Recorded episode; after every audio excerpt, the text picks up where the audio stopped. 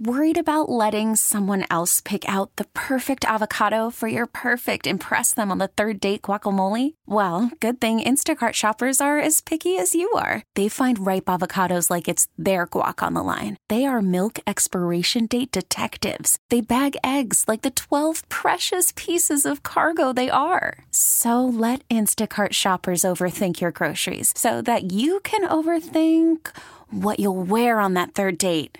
Download the Instacart app to get free delivery on your first three orders while supplies last. Minimum ten dollars per order. Additional terms apply. Presented by T-Mobile, the official wireless partner of Audacy Sports. With an awesome network and great savings, there's never been a better time to join T-Mobile. Visit your neighborhood store to make the switch today. College basketball. It doesn't matter if you've been watching it all year. When that calendar flips to March, man, and we didn't have this last year. I want to talk about this with my next guest. Got a lot to get into with Steve Fezzik. Steve Fezzik, pregame dot com, two-time Super Contest winner, the absolute best when it comes to breaking down all the angles when it comes to the uh, the gambling world. And Fez joins me on the program right now.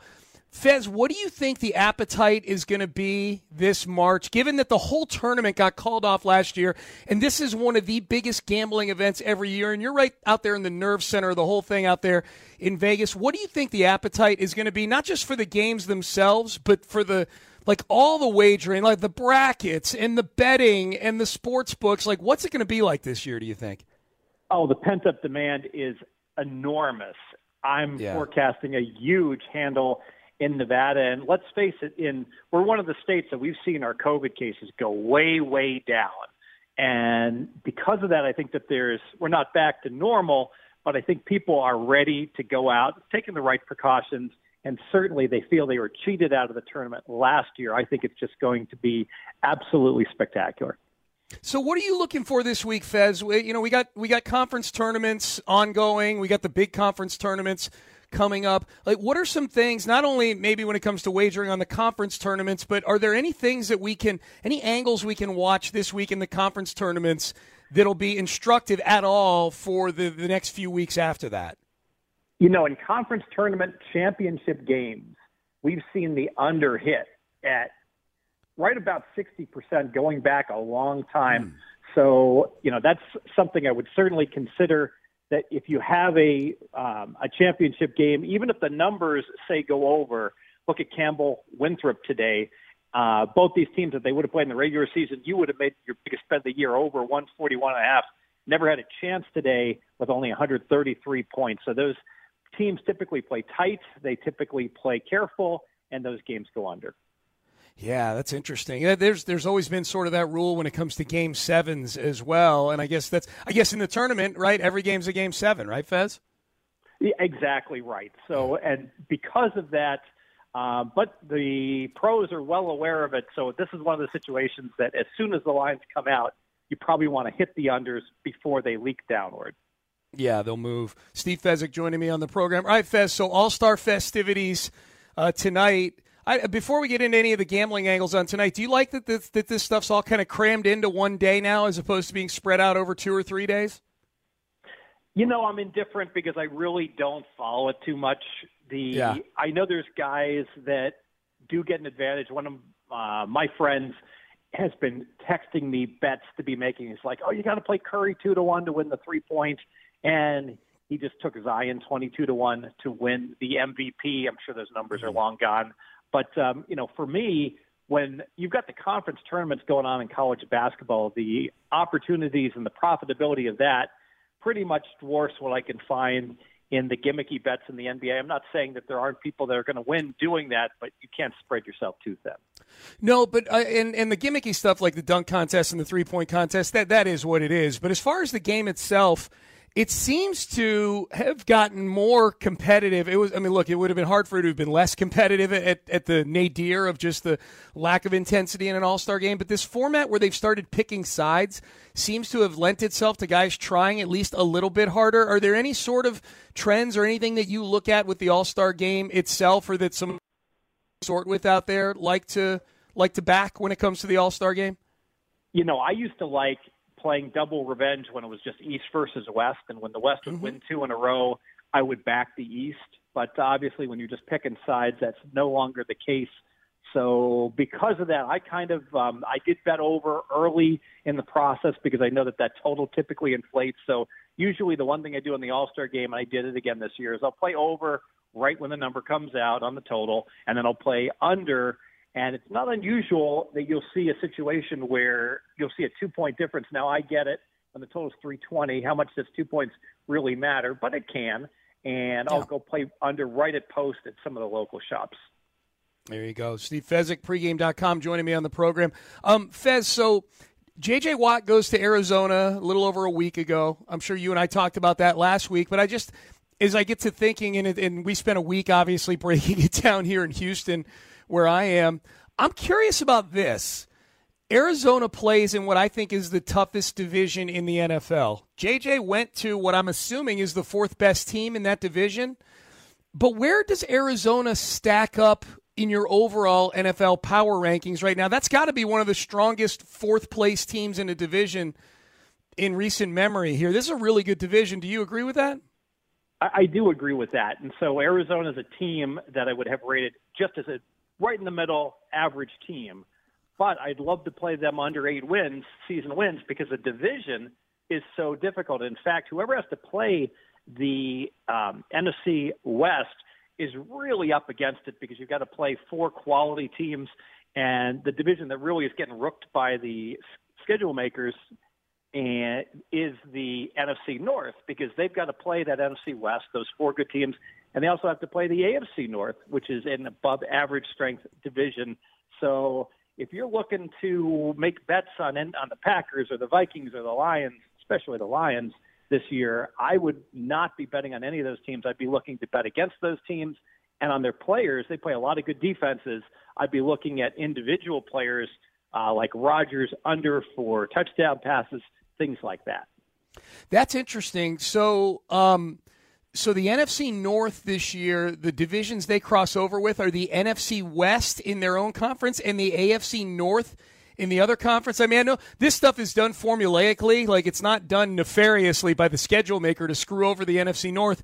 But holy cow, that is a rough catch for the N F C North, Fez. And look at the Detroit Lions. They get two more games that are determined by formula. They get the last place schedule, so they get to play last place teams.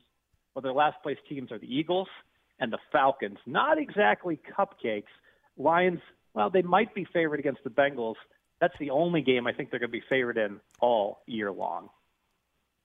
Yeah, that's the thing. You know, Fez, it's funny you bring that up. Like, that's the one thing I tell people, like, that, that like it, it gets put out there as a cliche, like, well, you know, the one good thing about they that they had a bad season is they'll be playing a fourth-place schedule. They'll be playing a last-place schedule come next year. And that's one of those things that gets just sort of thrown out there. So the average fan latches onto it without really realizing that it only impacts two games in the whole schedule, maybe three now because of the seventeenth game.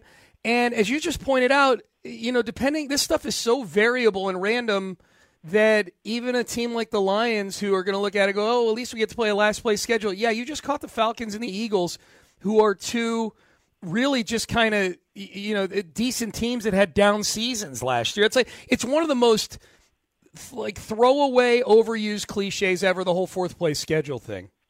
Yeah, and look at the San Francisco forty-niners. It's finished last last year in their division. So the N F C has a – their last-place teams other than the Lions are uh, pretty much average teams this year. That's a great – that is a great point. Yeah, if you have a fourth-place schedule, it means you caught the forty-niners, who had their whole defense out injured last year. Steve Fezzik joining me uh, from pregame dot com on C B S Sports Radio. Fez, how much is the Q B uncertainty around the N F L? I guess specifically Deshaun Watson is the biggest one, but we know that there's other quarterbacks where there's just there's at least little dust-ups going on, and there's maybe a few more that still could be moved. How much is the Q B uncertainty kind of messing with the futures market right now? Or are are are books willing to throw Super Bowl odds out there, not knowing where some of these guys might land, or are they kind of holding holding off on that right now? They put it up, but they have everyone's odds lower than they should be. And frankly, it didn't help last year that there were some Tampa Bay sixty to ones out there, and people got wind yeah. of Brady going to Tampa Bay. And so the books, I think, oh. have they've seen this movie, and they're like, we're not going to have a rerun this year. We're going to uh, go ahead and put a lot of teams at twenty-five to one that really should be fifty to one because they don't want to get burned. Is there a team that sits here like that right now, Fez, that, that Deshaun Watson could go to and potentially make them next year's Bucks? It feels like most of the teams that are in the mix for Deshaun Watson are teams that are, I mean, a little like the Texans, the team he's on right now, where they're at least a year or two away. Is there a team, though, that, that's in the, that you've heard in the mix for Deshaun Watson that the books might be a little nervous right now that there's some money out there on? I think there'd be any team that is already a five hundred type team. So, you know, the Bears, yeah, uh, the Carolina Panthers, the, the Dolphins, Raiders, the Dolphins, all these teams probably going to win eight games. Really no chance to go to the Super Bowl. You put Watson on them, all of a sudden, yeah, you know, certainly it's viable. Um, you know, the Bears is intriguing to me because uh, I saw the game that Watson played in Chicago in the cold weather. I don't think the Bears should be um, encouraged by what happened in that game. Uh, no, I saw it too. I did pregame and postgame for it. It was brutal. Steve Fezzik joining me on the uh, on the program. Hey, Fez, uh, where's Kyler Murray on your quarterback rankings? Yeah, Kyler Murray, I believe, is number thirteen. I might be a little bit more optimistic about him. That assumes a healthy Kyler Murray. You know, he never was healthy the second half of the year, so we'll see how he comes back yeah. this year.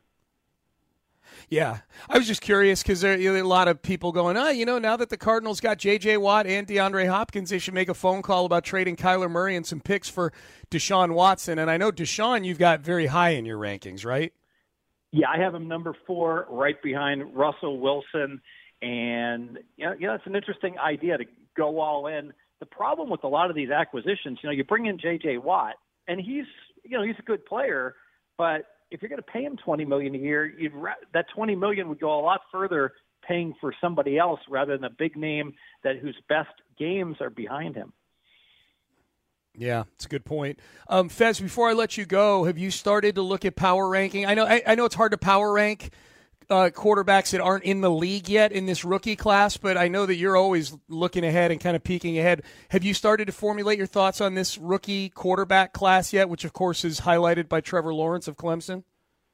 You know, I've done a little preliminary work. Trevor Lawrence, I have, you know, as right as an average quarterback coming into the league based upon his pedigree and the like. Mm-hmm. And then everybody else is still a, a much below average quarterback to start the year. Really difficult until I get to see some data on the teams. And hopefully, you know, even in the preseason, it helps to be able to see some film on, on the quarterbacks. Till then, I'm really in the dark.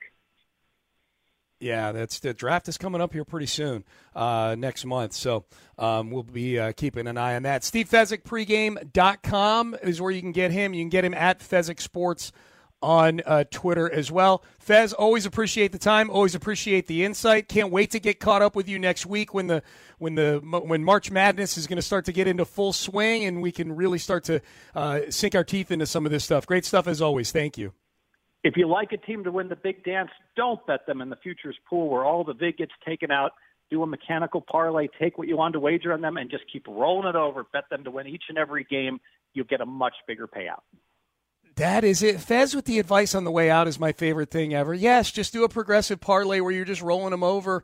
They got to win six in a row. That's what they got to do. So pick your team, open up the parlay, and just bet them on the money line. You could spend the weekend doing the same old whatever, or you could conquer the weekend in the all-new Hyundai Santa Fe. Visit Hyundai U S A dot com for more details. Hyundai, there's joy in every journey.